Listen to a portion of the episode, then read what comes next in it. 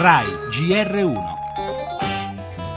E si nasce in famiglia. I nomi dei due papà sul certificato di nascita dei due bambini. Una decisione storica, quella della Corte d'Appello di Trento. Da genitori innamorati. Si è semplicemente preso atto che un provvedimento straniero canadese che già riconosce il secondo genitore deve trovare in Italia pieno riconoscimento. È stato tutelato un diritto finalmente dei minori, che è quello di avere riconosciuti dalla legge quei genitori che sono ormai riconosciuti dalla società e che li hanno desiderati e li acquisiscono ogni Si giorno. abitua poco a poco a vivere in famiglia.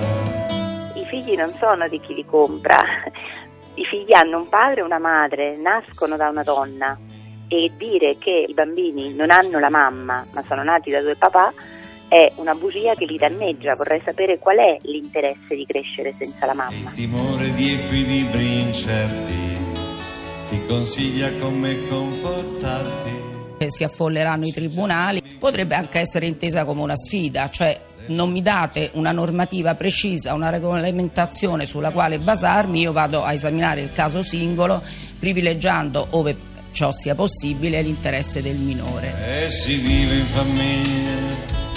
Una società che cambia, un paese con leggi diverse dal nostro, un tribunale che prende una decisione destinata a fare da apripista a tanti altri casi, osservava l'avvocato matrimonialista Antonella Tommasini. La sentenza è stata pronunciata a Trento, riguarda una coppia gay che in Canada, paese che permette la maternità surrogata, ha avuto due gemelli. Abbiamo ascoltato il legale dei due genitori, Alexander Schuster.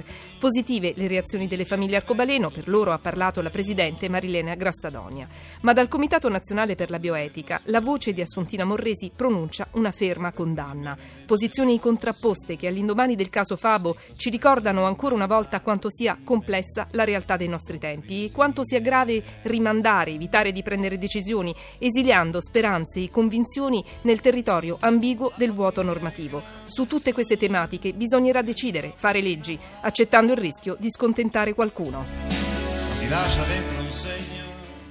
In primo piano il discorso di Trump al Congresso. Il presidente americano ha promesso un taglio epocale delle tasse, più risorse all'esercito e l'abolizione dell'Obamacare. Torneremo anche sul suicidio assistito. Dopo DJ Fabo, un altro italiano gravemente malato si è lasciato morire in una clinica svizzera. Gentiloni è intervenuto su questo delicato tema. Parleremo di redditi. Il 45% dei contribuenti dichiara meno di 15.000 euro. Quasi un milione di italiani ha poi restituito il bonus da 80 euro. La cronaca con il caso Abu Omar, graziata Sabrina De Sosa, l'ex agente CIA coinvolta nel rapimento dell'imam. Musica, cinque anni fa la scomparsa di Lucio Dalla, tante le iniziative per ricordarlo. Infine il calcio con la Coppa Italia. Nella prima semifinale d'andata la Juventus batte in casa il Napoli 3 a 1.